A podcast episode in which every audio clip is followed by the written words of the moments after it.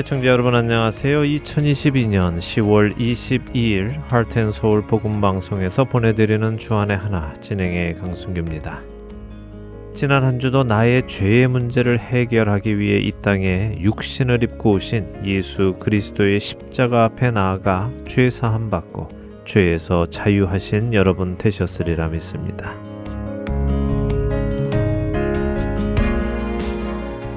안내 말씀드립니다. 할텐 서울 복음 선교회에서는 가을을 맞아 말씀 집회를 준비했습니다. 올 4월부터 6월까지 에베소서 강해를 해 주셨던 테네시 낙스빌 한인 사랑교회 정진은 목사님을 초청하여 어두워져가는 세상에서 빛 되시는 하나님의 말씀을 전해 듣고자 합니다. 오는 11월 3일부터 5일까지 있을 말씀 집회는 할텐 서울 복음 선교회 행사장에서 있습니다. 11월 3일 목요일은 오후 6시에 할텐 서울 복음 선교회 정기 예배로 모이고요. 금요일인 11월 4일은 오후 6시부터 9시까지 말씀 집회 첫날, 토요일인 11월 5일은 오전 10시부터 오후 1시까지 말씀 집회 둘째 날 순서로 준비가 됩니다. 이번 특별 말씀 집회에 말씀을 사모하시는 모든 성도 여러분을 초청합니다.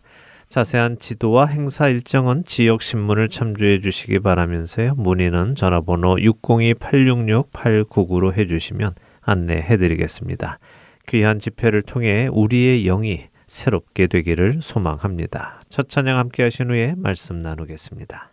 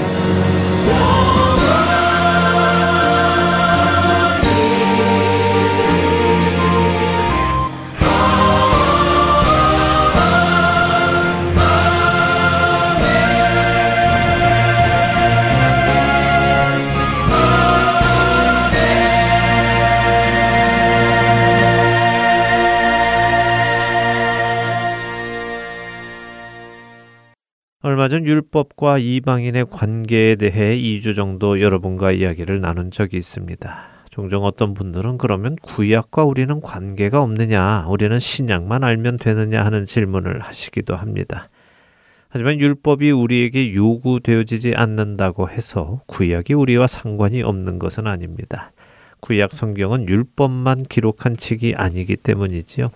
사실 구약 성경은 하나님이 누구신지, 그분은 어떤 분이신지, 그분이 천재를 창조하신 이유는 무엇인지, 인간은 어떻게 타락을 했고 그 타락한 인간을 하나님께서는 어떻게 하시기 원하시며 그 원하심을 어떻게 이루실지 그리고 어떻게 이루어 가시는지가 기록되어 있습니다. 그래서 우리가 구약 성경을 잘 읽으면 하나님에 대해 그리고 나에 대해 구원에 대해 더욱 명확한 생각을 가질 수 있습니다. 특별히 하나님께서 애굽의 노예로 힘든 삶을 살던 이스라엘 민족을 모세라는 선지자를 보내서 열 가지 기적을 보이시며 애굽으로부터 자유하게 하시고 홍해를 건너 약속의 땅 가나안으로 이끌고 가시는 모습은 죄와 사망의 노예로 살던 우리를 약속하신 메시아이신 예수 그리스도를 통하여 자유하게 하시고 영원한 나라로 이끌고 가시는 모습을 담고 있습니다. 그렇게 우리는 이런 부분을 자세히 공부하면 지금 이 땅에서 하나님께서 나에게 무슨 일을 하셨는지, 그리고 무슨 일을 하고 계시는지, 앞으로 무슨 일을 하실 것인지를 알 수 있게 되지요. 이 중 특별히 오늘 여러분과 생각해 보고 싶은 내용이 있습니다. 바로 이스라엘 백성들이 광야 40년의 시간을 보내고 이제 약속된 가나안 땅에 들어가기 이전에 선지자 모세가 그들에게 해준 이야기 중 하나입니다. 모세 오경의 마지막 책인 신명기는 모세가 이스라엘 백성들이 가나안에 들어가기 전 그들에게 다시 한번 하나님의 말씀을 전달하는 책입니다. 모세는 약속의 땅에 들어갈 수 없다고 하나님께서 하셨기에 자신은 갈 수 없지만 살아가는 자신의 민족이 들어갈 것이기에 모세는 그들에게 하나님의 말씀을 전합니다.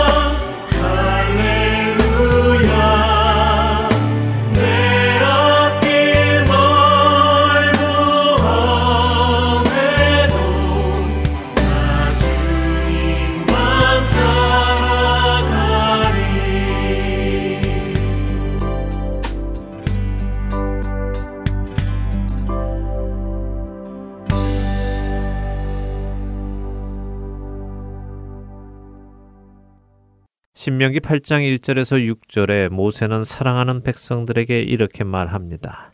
내가 오늘 명하는 모든 명령을 너희는 지켜 행하라. 그리하면 너희가 살고 번성하고 여호와께서 너희의 조상들에게 맹세하신 땅에 들어가서 그것을 차지하리라.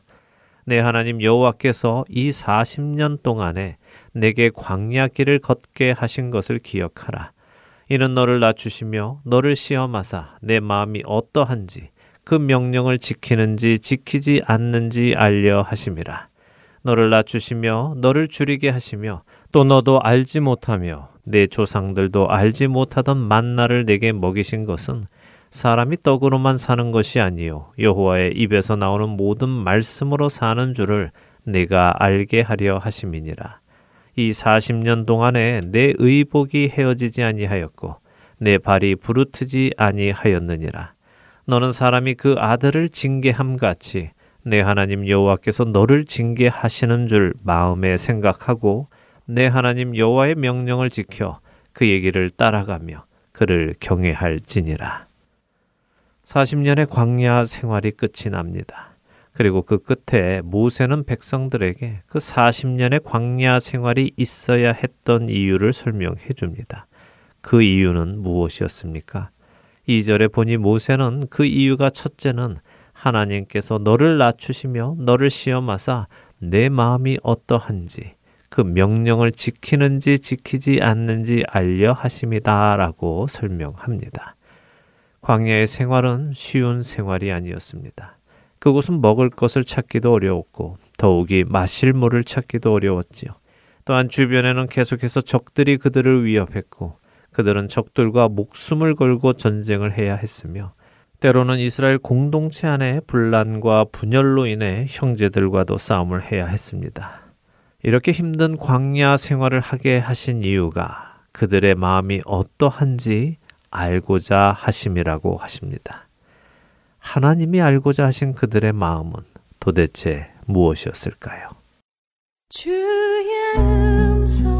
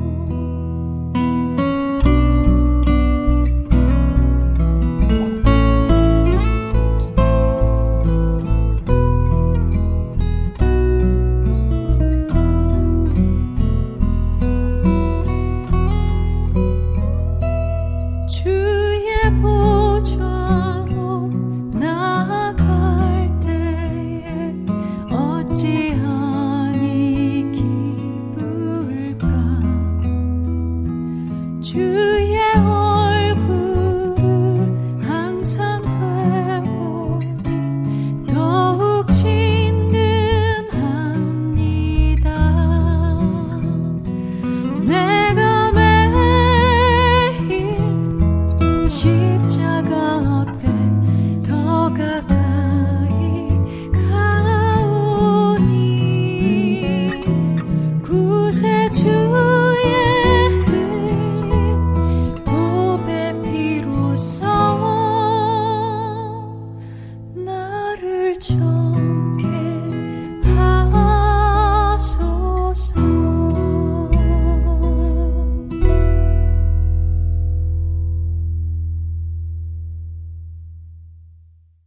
여러분과 함께 기도하는 1분 기도 시간으로 이어드립니다. 오늘은 캘리포니아 발렌시아 로뎀 나무 아래 교회 김성준 목사님께서 기도를 인도해 주십니다.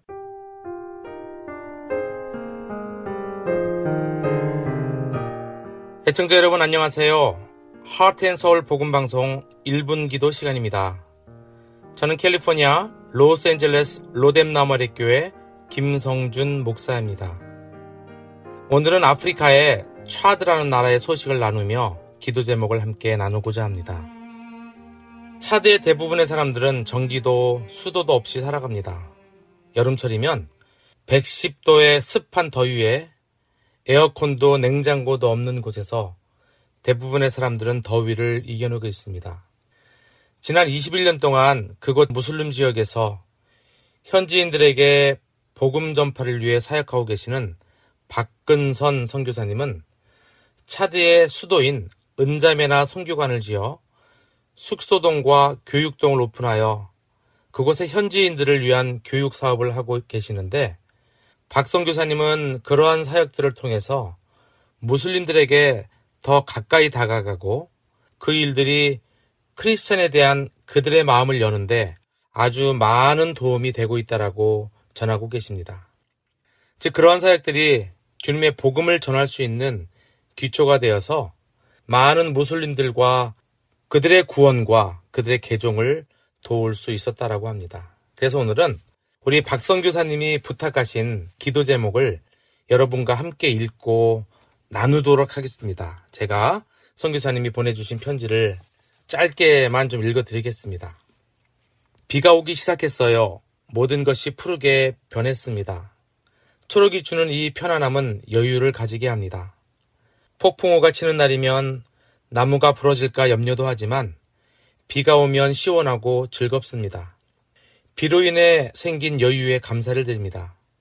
이곳 차드의 비는 하나님께서 자연을 통해서 주시는 선물이기도 하고 또한 불편하기도 합니다.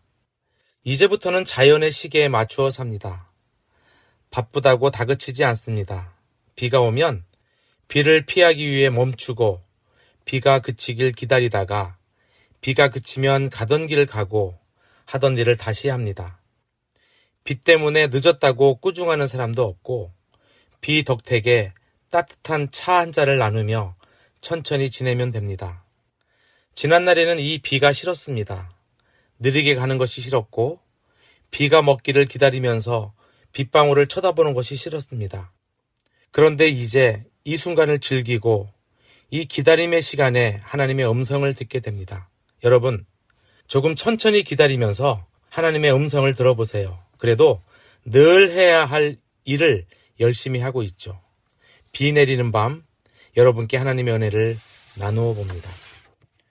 지난 5월 훈련을 끝내고 개발 훈련을 함께 해 나갈 다섯 명의 훈련가들이 자원하여 선발되었습니다. 지원한 이들은 전도자, 요리사, 교사, 봉제사, 목사입니다. 이들은 성령 충만하고 믿음이 좋은 형제들이며 헌신하는 것에 후회가 없는 사람들입니다. 월급도 없지만 하나님 나라와 이 나라를 위해 일하겠다고 헌신으로 훈련을 받습니다. 제가 주도하지 않았는데 훈련팀이 되어서 일하겠다고 자원해서 감사합니다. 그동안 저희가 다른 단체들을 훈련하면서 남은 돈을 공동 재산으로 삼고 함께 재정적 고난을 이겨나가기로 했습니다. 센터 내에 한 곳을 사무실로 내주고 매주 화요일, 수요일, 목요일에 훈련을 하고 있습니다. 그동안 배운 것을 다시 복습하면서 다섯 개 교회, 두 개 단체에 훈련시킬 준비를 하고 있습니다. 훈련 팀원이 부자로 살게 할 수는 없지만 생계의 어려움이나 훈련과 활동에 어려움이 없도록 해야 한다는 마음으로 기도하며 시작했습니다. 훈련팀이 구성되었다가 해체되고 다시 구성되기까지 10년 이상의 시간이 걸렸습니다. 이 훈련팀이 차들을 변화시킬 소금과 빛이 되길 기도 부탁드립니다. 여러분, 오늘 저희가 함께 나눌 기도 제목은 이 아프리카 차드 무슬림 지역에서 복음 전파를 위해서 수고하고 계시는 박근선 선교사님의 사역을 위해 특별히 어, 오늘 말씀드린 이 다섯 명의 훈련팀이 이 차들을 훈련시킬 정말 소금과 빛이 되기를 기도해 주시기를 바랍니다. 함께 기도하겠습니다.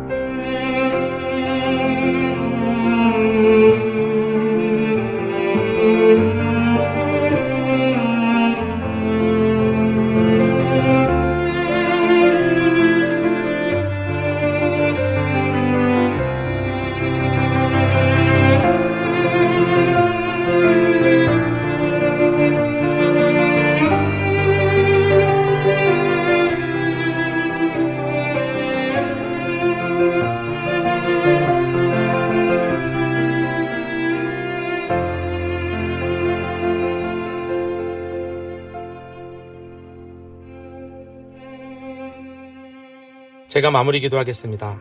하나님 아버지, 감사합니다. 이 시간, 저 멀리 아프리카 땅, 차드라는 나라에서 주님의 복음을 전파하기 위해 수고하고 계시는 우리 박근선 선교사님과 그곳의 사역자들을 위해 이 시간 함께 기도합니다. 날씨가 많이 덥고 비가 오는 열악한 날씨 속에서도 주님을 모르는 무슬림 교도들을 향해 복음을 전하겠다는 일념으로 열심을 다하고 계신 박근선 선교사님과 또한 함께 사역하는 사역자들, 특별히 다섯 명의 훈련팀을 긍휼히 여겨주시고 붙들어 주셔서 이제부터는 지난 21년간의 사역을 통한 더욱 많은 복음의 결실들이 있게 하여 주시옵소서. 또한 성교관과 교육관을 오픈하셔서 교육 사업을 시작하게 하셨사오니 그것이 유익하게 사용되어 교육의 전당이 되고 많은 이들이 그것을 통해 주님을 알게 하시고 구원받는 역사가 있게 하여 주시옵소서. 선교 사업을 위해서 애쓰시는 박 선교사님과 다섯 명의 훈련팀에게 더욱 많은 도움의 손길들과 기관들을 연결하여 주시옵소서. 그리하여 이 사역들을 통하여 더 많은 무슬림 교도들이 주님을 모르는 저들이 복음을 듣고 구원받는 역사가 있게 하여 주시옵소서. 주님, 그곳에는 또한 복음을 듣고 무슬림에서 기독교로 개종한 여러 성도들과 가정이 있습니다. 주님, 저들에게 더욱더 굳건한 믿음을 주시고 그들을 붙들어 주셔서 어떠한 시련과 어떠한 고난이라도 말씀을 통하여 잘 이겨낼 수 있도록 하여 주시옵소서. 저희가 언제나 주 예수 그리스도의 이름만을 선포하고 나아갈 수 있도록 기름 부어 주시고 주의 이름으로 강하고 담대하게 구원의 완성을 향하여 천국을 향하여 하루하루 살아갈 수 있도록 도와 주시옵소서. 거룩하신 예수님의 이름으로 간절히 기도하옵나이다. 아멘.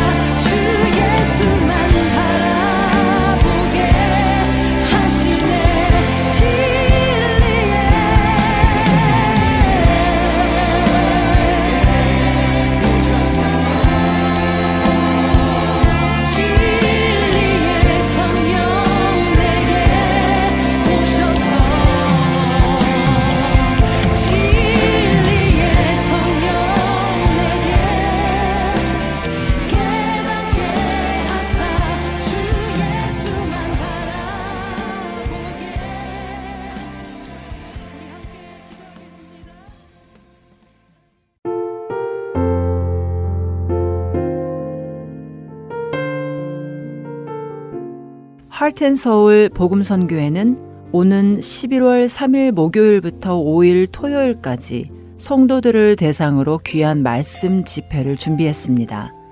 지난 4월부터 6월까지 에베소서 강해를 진행해 주셨던 테네시 낙스빌 한인사랑교회 정진은 목사님께서 이번 말씀 집회를 인도해 주십니다.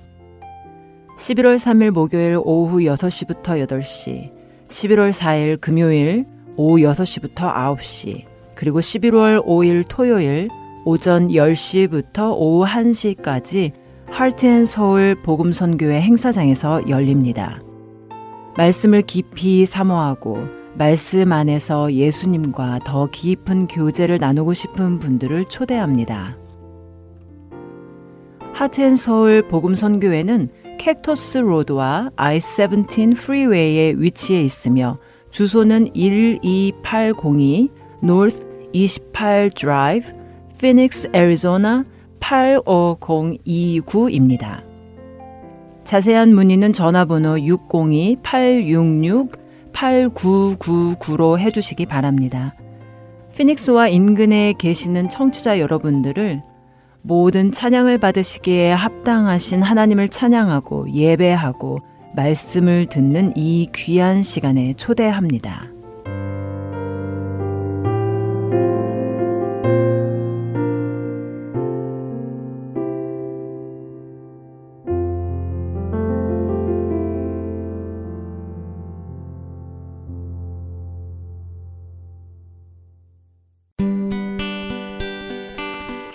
소식 사랑으로 땅끝까지 전하는 아랜소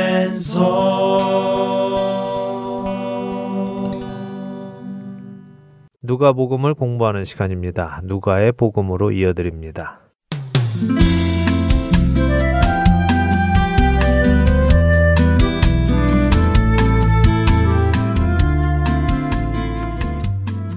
애청자 여러분 안녕하세요. 하나님이시면서도 온전한 인간으로 오신 예수님을 공부하는 시간입니다. 누가의 복음 진행의 한매진입니다. 네, 여러분 안녕하세요. 강승기입니다. 십자가를 지시기 위해 예루살렘에 오신 예수님은 백성들에게 복음을 가르치고 계셨어요. 네. 그런데 대제사장들과 서기관들과 장로들, 그러니까 백성들의 지도자들이 예수님을 공개적으로 찾아와서 질문을 했지요. 네.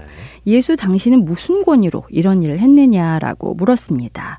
이런 질문을 한 의도가 당시 말씀을 가르치는 랍비들은 자신이 어떤 선생에게 배운 사람임을 말하며 자신의 정통성을 알려야 하는데 이들이 볼 때 예수님은 그런 정통성이 없으니 백성들 앞에서 예수님이 근본 없는 사람임을 나타내려는 악한 의도를 가지고 한 것이라고 하셨어요. 네, 그렇습니다. 이들은 백성들 앞에서요, 예수님의 출신 배경이 나쁜 것이나 또 학식의 배경이 없음을 드러내면서 네. 예수님의 권위를 떨어뜨리려고 했습니다. 그런 그들의 의도를 아시는 예수님께서는 그들에게 오히려 질문으로 그들의 질문에 답을 하셨죠. 네, 세례 요한의 세례는 어디로부터 온 것이냐, 하늘로부터냐, 사람으로부터냐 하고 물으셨지요. 네. 이러한 예수님의 질문에 그들이 서로 머리를 굴리며 상의를 해 보았지만 답을 낼 수가 없었어요. 자신들이 볼 때에도 세례 요한은 분명히 하나님으로부터 온 능력을 받은 것 같은데 그것을 인정하게 되면 자신들이 세례 요한을 인정하지 않았으니 자신들이 하나님을 무시한 것이 되고 그렇다고 세례 요한이 자기 마음대로 한 것이다라고 답하면 백성들이 들고 일어나 자신들을 돌로 쳐 죽일 것을 아니까 결국 답을 못했지요. 예, 맞습니다. 결국 그들은 자신들의 안전을 위해서 진리를 말하지 못했습니다. 네. 이것이 세상에 속한 사람의 모습이죠. 진리가 무엇인지 알면서도 자신의 유익을 위해서 진리를 말하지 못하는 것 말입니다. 우리 그리스도인들은 그래서는 안 됩니다. 비록 내게 해가 온다 하더라도 우리는 진리를 말하고 또 진리를 숨겨서는 안 되죠. 예수님이 그러셨던 것처럼 말입니다. 자, 백성의 지도자들은 결국 예수님을 망신 주려고 했지만 오히려 자신들이 망신을 당합니다. 이렇게 진리를 말하지 못하는 그들을 보시며 예수님은 악한 포도원 농부들의 비유를 해주셨지요. 네, 예수님의 모습과 백성들의 지도자들의 모습을 딱 그대로 표현하신 비유였어요. 네. 포도원 농부들이 포도원 주인에게 소작류를 주지 않고 포도원을 자신들의 것으로 만들려고 그 아들까지 죽이는 일을 벌였어요. 예, 예수님은 그곳에 모인 사람들에게 이 비유를 해주시면서요. 이 포도원 주인이 포도원 농부들에게 어떻게 하는 것이 맞겠느냐 하고 물으셨습니다. 네.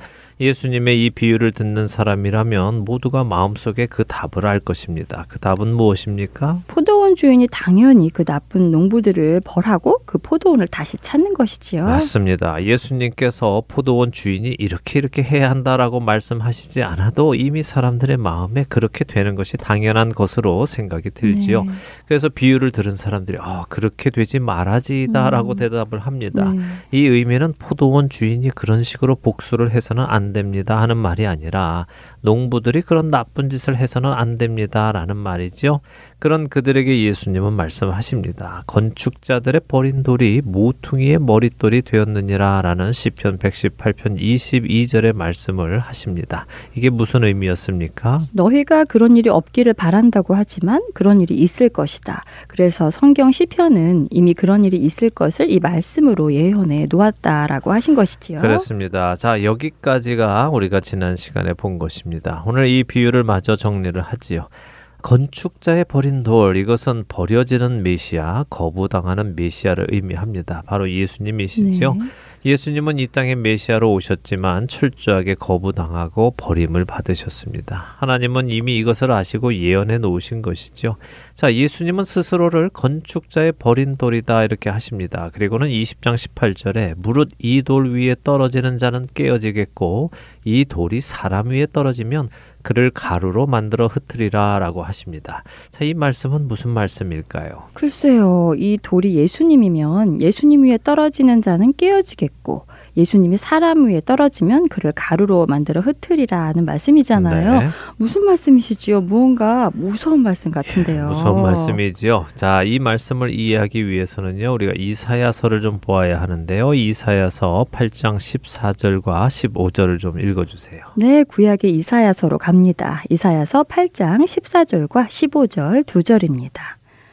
그가 성소가 되시리라. 그러나 이스라엘의 두 집에는 걸림돌과 걸려 넘어지는 반석이 되실 것이며 예루살렘 주민에게는 함정과 올무가 되시리니 많은 사람들이 그로 말미암아 걸려 넘어질 것이며 부러질 것이며 덫에 걸려 잡힐 것이니라. 네. 비슷한 말씀이 있네요. 예수님이 걸림돌과 걸려 넘어지는 반석이 되실 것이며 함정과 올무도 되신다네요. 네, 설명을 드리죠. 어, 하나님께서 보내시기로 약속하신 구원자 메시아가 오십니다. 바로 예수님이시죠. 네. 그런데 이분이 오시면 이분을 믿는 자들이 생겨납니다. 그렇죠? 네. 제자들은 예수님을 믿었죠. 또 많은 죄인들이 예수님을 믿었습니다. 그래서 예수님이 그들에게는 성소가 되십니다. 하나님을 만날 수 있는 통로가 되고 나중에는 이 사람들이 예수님의 몸인 성소가 또 되어져 가지요. 자, 그런데 모두가 예수님을 메시아로 받아들이지는 않았습니다. 네. 아주 소수만 받아들였지요. 대부분의 사람들은 예수님을 받아들이지 않았습니다. 그런데 이렇게 예수님을 받아들이지 않는 사람들을 또 두 부류로 나눌 수가 있는데요. 한 부류는 단순히 예수님이 하나님께서 약속하신 그 메시아이심을 받아들이지 못하는 사람들입니다. 어, 뭐 메시아는 베들레헴에서 나온다고 했는데 예수는 갈릴리 사람 아닌가? 메시아는 원수를 물리치고 다윗의 왕권을 세워야 하는데 로마에게 세금을 내라고 가르치고 오리를 가자고 하면 심리를 가주라고 하고 이게 무슨 음. 메시아야 하며 소극적으로 예수님을 거부하는 사람들이 네. 있습니다. 그런데 또 한 부류는요 적극적으로 예수님을 반대하는 부류들입니다. 바로 자신들의 이권과 관련되어서 예수님을 직접 죽이려는 부류들이죠. 백성들의 지도자들이군요. 그렇습니다. 이렇게 이스라엘 백성들 안에 예수님을 향한 반응이 각각 나뉩니다.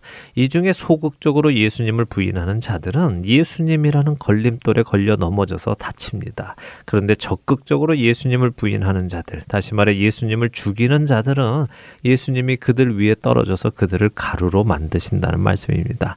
그러나 소극적으로 예수님을 부인하든 적극적으로 예수님을 부인하든 모두 다치는 것은 동일하지요. 이렇게 예수님을 부인하는 세대, 예수님 당시 예수님을 부인했던 그 세대는 이스라엘 민족 그 어느 세대보다 더 악한 세대입니다. 하나님 앞에 악을 행했던 다른 세대보다도 하나님을 직접 죽이는 이 세대는 더 악한 세대죠. 네. 그렇게 그들은 예루살렘의 멸망과 함께 돌 위에 돌 하나도 남지 않는 하나님의 심판을 경험하게 됩니다. 그 말씀을 지금 예수님께서 하고 계시는 것입니다. 자, 예수님의 이 말씀을 듣고 서기관들과 대제사장들이 예수님이 자신들을 빗대어 이렇게 말씀하신 것을 알고 잡고자 했지만 백성들의 눈이 두려워서 잡지 못했다고 하시죠. 네. 자, 이후에 또 어떤 일이 일어날까요? 20절에서 26절까지 읽어 보겠습니다. 네, 누가복음 20장 20절부터 읽습니다. 이에 그들이 엿보다가 예수를 총독의 다스림과 권세 아래에 넘기려 하여 정탐들을 보내어 그들로 스스로 의인인 채 하며 예수의 말을 책잡게 하니 그들이 물어 이르되 선생님이여 우리가 아노니 당신은 바로 말씀하시고 가르치시며 사람을 외모로 취하지 아니하시고 오직 진리로서 하나님의 도를 가르치시나이다. 우리가 가이사에게 세를 바치는 것이 옳으니까 옳지 않으니까 하니 예수께서 그 간계를 아시고 이르시되 데나리온 하나를 내게 보이라 누구의 형상과 글이 여기 있느냐 대답하되 가이사의 것이니이다. 이르시되 그런즉 가이사의 것은 가이사에게 하나님의 것은 하나님께 바치라 하시니 그들이 백성 앞에서 그의 말을 능히 책잡지 못하고 그의 대답을 놀랍게 여겨 침묵하니라. 네.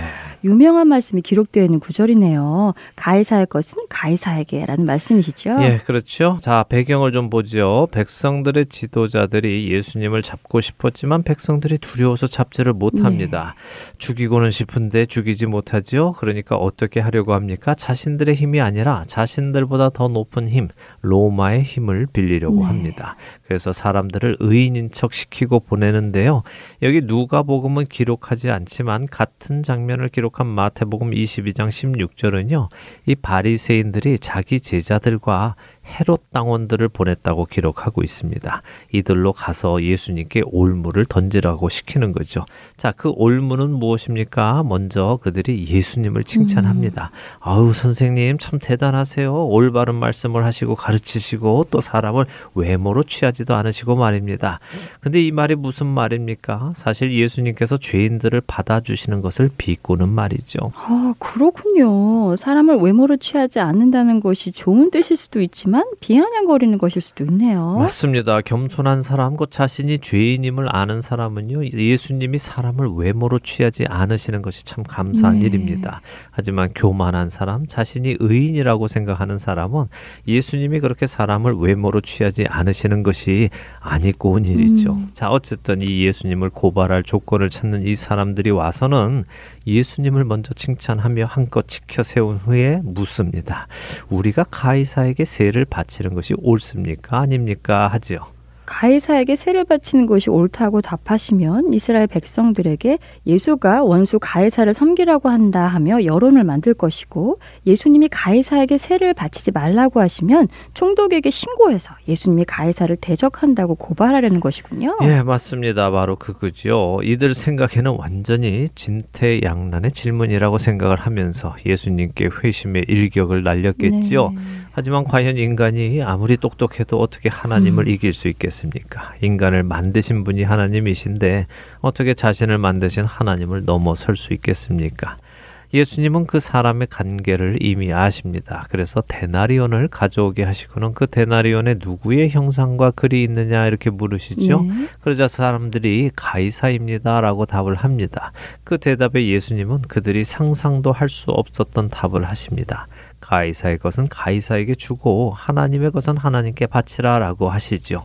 이것은 놀라운 말씀입니다. 동전에는 가이사의 얼굴이 있습니다. 그런데 사람의 얼굴에는 누구의 얼굴이 있습니까? 하나님께서 사람을 만드실 때 누구의 형상을 따라 지으셨습니까? 하나님의 형상을 따라 지으셨지요. 네. 아, 그러니까 사람의 모습에는 하나님의 형상이 있으므로 사람은 그 형상을 품은 하나님께 드려져야 한다는 말씀이군요. 네. 정말 기가 막힌 말씀이네요. 예, 진리죠. 예수님께서 이렇게 진리를 말씀하시니까 그들이 예수님의 말씀에 책 잡을 것이 없습니다. 예수님의 대답에 입을 다물어 버리죠. 할 말이 없는 것입니다. 자, 또 무슨 일이 일어날까요? 이번에는 27절에서 33절을 읽어보겠습니다. 네, 27절입니다. 부활이 없다고 주장하는 사두개인 중 어떤 이들이 와서 물어 이르되 선생님이여 모세가 우리에게 써 주기를 만일 어떤 사람의 형이 아내를 두고 자식이 없이 죽으면 그 동생이 그 아내를 취하여 형을 위하여 상속자를 세울지니라 하였나이다. 그런데 칠 형제가 있었는데 마지가 아내를 취하였다가 자식이 없이 죽고 그 둘째와 셋째가 그를 취하고 일곱이 다 그와 같이 자식이 없이 죽고 그 후에 여자도 죽었나이다. 일곱이 다 그를 아내로 취하였으니 부활 때에 그 중에 누구의 아내가 되리이까 자, 아, 서기관들과 대제사장들이 예수님을 어떻게든 책 잡아 보려고 노력을 했지만 아무 책도 잡지 못하고 오히려 자신들의 입을 다물었지요. 네. 그랬더니 이번에는 사두개인들이 나와서 도전을 합니다. 사두개파, 이 사두개인 이들은 어떤 사람인가 하면요. 같은 유대인인데도요, 특별한 파벌인 사람들입니다. 이들은 율법 5경 외에는 아무것도 읽지도 않고 믿지도 않습니다. 네. 이들은 메시아도 없다고 생각하는 사람들이고요. 사람이 죽으면 끝이라고 생각을 합니다. 그러니까 부활도 없지요. 그래서 이들은 지금 주어진 이 세상에서 최선을 다해 최고의 것을 누리며 살려는 모습을 보여줍니다. 그런 이유로 이들 대부분은 귀족들이었고 높은 위치를 장악한 부자들이 많았습니다. 우리가 잘 아는 대제사장 곧 예수님을 빌라도에게 넘겨주는 대제사장 가야바와 그의 장인 안나스 이들 모두가 사두개인으로 성전을 자신들의 돈벌이 수단으로 만든 사람들이었습니다.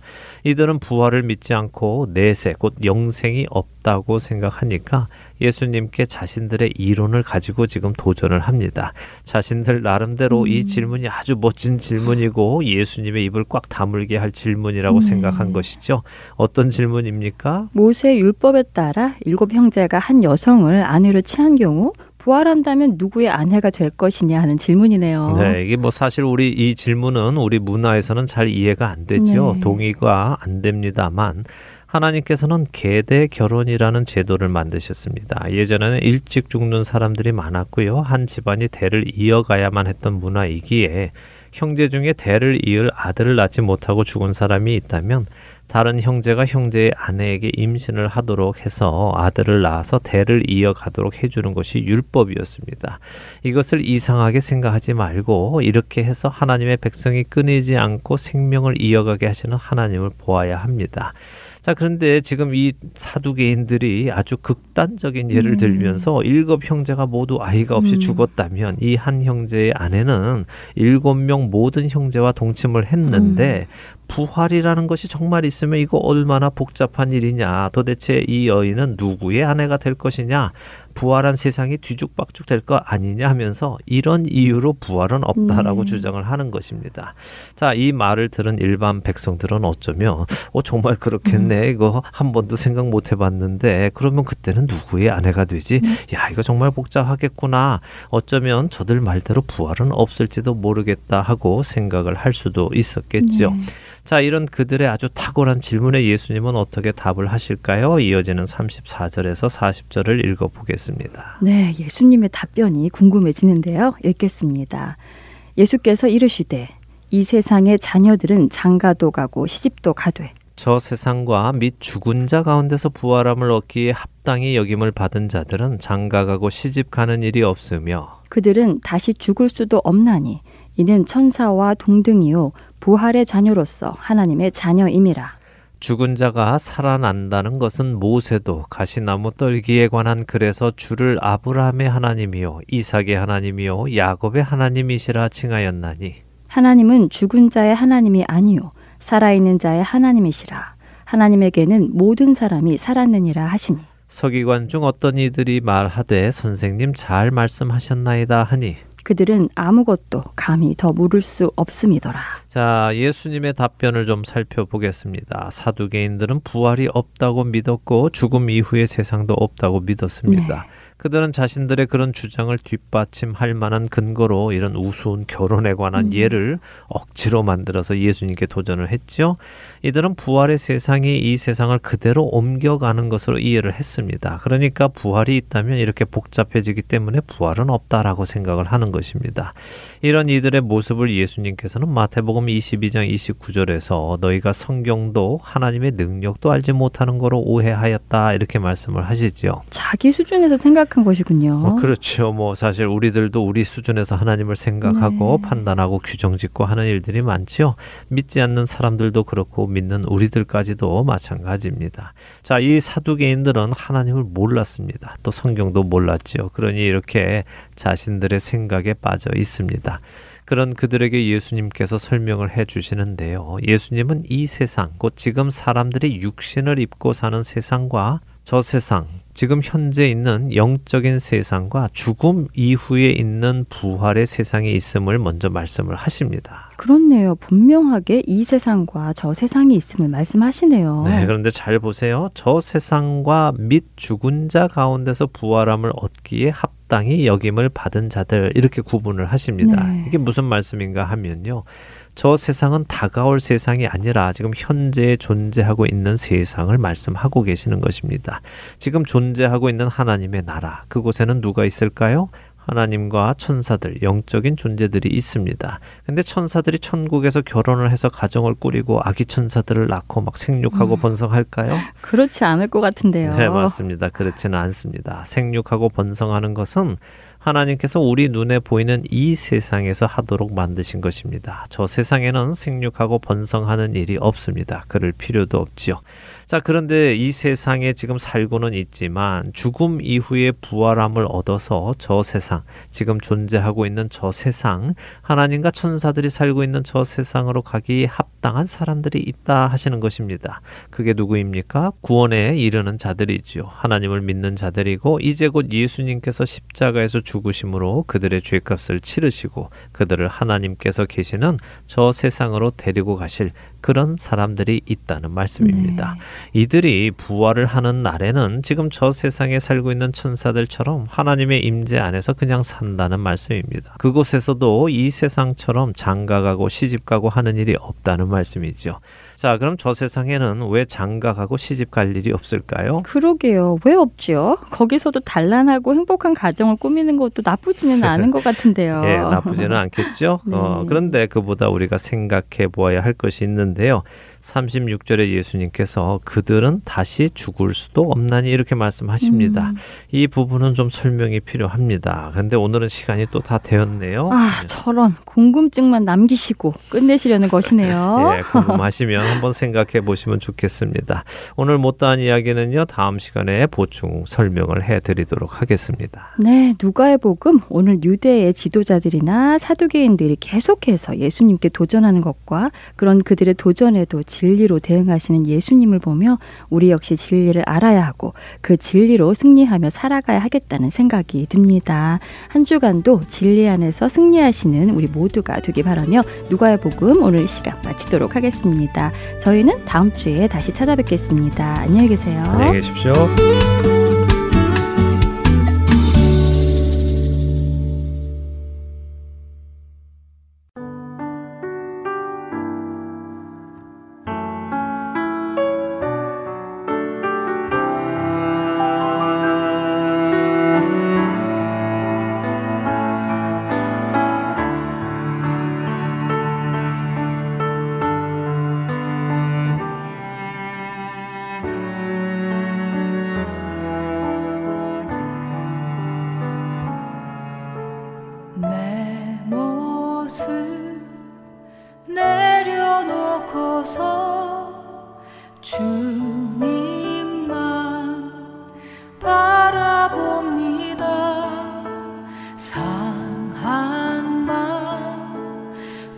고쳐주소서.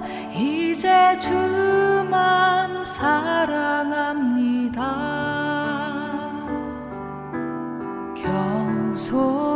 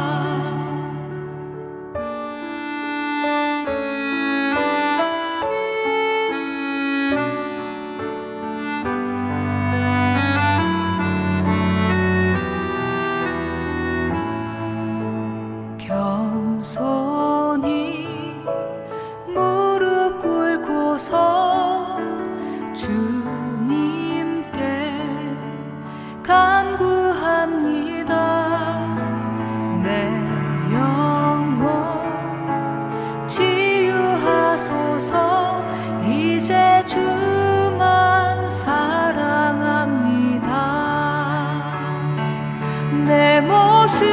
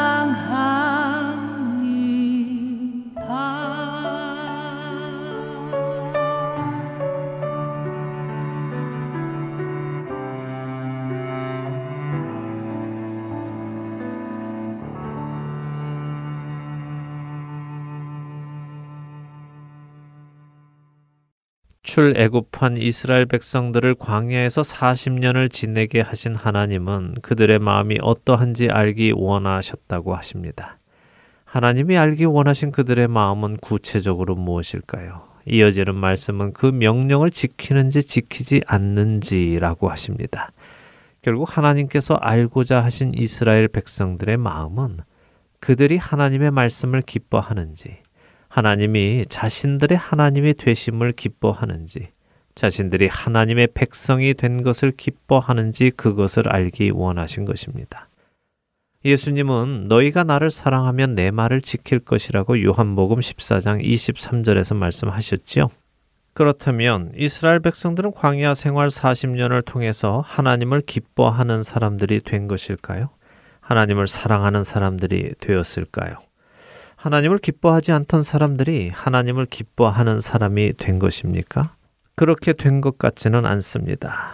우리는 이 장면을 더 먼 시각으로 볼 필요가 있습니다. 광야 생활 40년 동안 출애굽을 한 1세대 사람들은 사실 모두 이 광야에서 죽었습니다. 그들 모두는 하나님의 놀라우신 은혜를 통해 자신들이 노예로 살던 애굽에서 자유하게 되었지만 그 애굽을 나오면서도 그들은 계속 불평을 했습니다. 자신들을 죽이려고 이곳에 끌고 나왔느냐며 모세를 원망했고 하나님을 원망했지요. 더군다나 그들은 애굽을 그리워하기까지 했습니다. 애굽에서 살던 때가 더 좋았고 애굽에서 먹던 음식들이 더 좋았다며 애굽을 그리워했고 애굽을 떠나온 자신들의 신세를 한탄했습니다. 더 나아가 하나님께서 주시겠다고 하신 그 가나안 땅을 염탐하고 온 후에는 그곳은 결코 갈 수 없는 곳이라고 하나님을 신뢰하기를 거부했고 약속의 땅에 들어가기를 거부했습니다. 그랬기에 그들 모두는 자신들이 거부한 대로 약속의 땅에 들어가지 못했고 광야에서 모두 죽었습니다. 하나님께서는 그렇게 하나님을 원망하고 하나님을 기뻐하지 않고 약속의 땅에 들어가지 않겠다고 한 사람들은 모두 광야에서 죽을 때까지 기다리셨습니다. 그리고 그들이 모두 죽은 후에 이 광야에서 태어난 새로운 세대들과 애굽에서 태어났지만 어렸을 때 출애굽한 세대들을 이끌고 약속의 땅으로 들어가십니다. 그들은 가나안 땅에 들어가기를 기뻐했기 때문입니다. 이 장면에서 우리는 무엇을 볼 수 있습니까? 이스라엘 민족을 각각의 사람들로 보지 말고 이스라엘 전체를 한 사람으로 본다면 우리는 이 장면에서 중요한 영적인 진리를 볼 수 있습니다. 그것은 하나님께서 나를 구원하신 후에 나를 영적인 광야 생활을 하게 하시며 내 안에 과거의 죄들을 그리워하고 그것을 원하고 그리로 돌아가고자 하는 마음들과 구원받은 것을 기뻐하지 않고 하나님이 나의 하나님 되심을 기뻐하지 않고 내가 하나님의 자녀가 된 것을 기뻐하지 않으며 이렇게 힘든 것을 불평하는 그런 마음들을 죽이기 원하신다는 것입니다. 왜냐하면 우리는 그 마음을 품고는 약속하신 천국에 들어갈 수 없기 때문입니다. 사랑하는 할텐 서울 복음 방송 애청자 여러분. 여러분은 구원 받으신 후에 하나님을 기뻐하며 살고 계십니까? 만일 여러분 안에 과거를 그리워하고 부름받아 나온 것을 후회하고 불평하고 하나님을 신뢰하지 못해서 약속된 땅에 들어가기를 거부하는 마음이 조금이라도 있다면 하나님께서는 여러분을 광야의 생활로 들어가게 하셔서는 그 마음들이 다 죽어 없어질 때까지 훈련을 시키실 것입니다.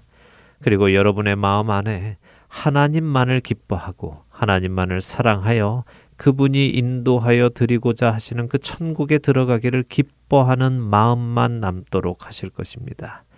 그렇게 하실 것을 신명기 8장 5절과 6절은 너는 사람이 그 아들을 징계함 같이 내 하나님 여호와께서 너를 징계하시는 줄을 마음에 생각하고 내 하나님 여호와의 명령을 지켜 그의 길을 따라가며 그를 경외할지니라라고 말씀하시는 것입니다. 육신의 나는 죽고 거듭 태어난 나만이 하나님의 나라에 들어갈 수 있습니다. 죄를 사랑하던 나는 죽고 의를 사랑하는 나만이 하나님의 나라에 들어갈 수 있습니다. 어둠에 속한 나는 죽고 빛에 속한 나만이 하나님의 나라에 들어갈 수 있습니다. 여러분은 여러분을 구원하신 하나님을 기뻐하십니까?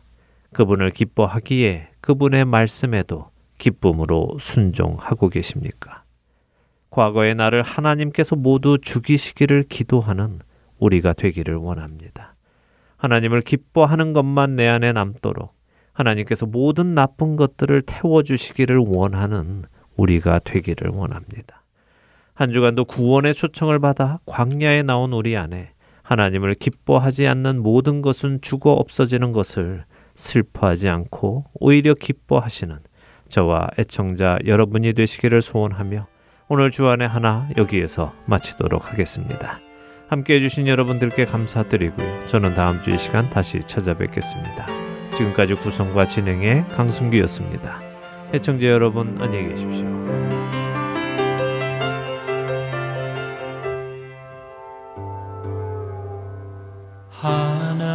하나님이시여 하나님이시여 주는 나의 하나님이시로다. 나의 몸과 마음 주를 갈망하며 이제 내가 주께 고백하는 말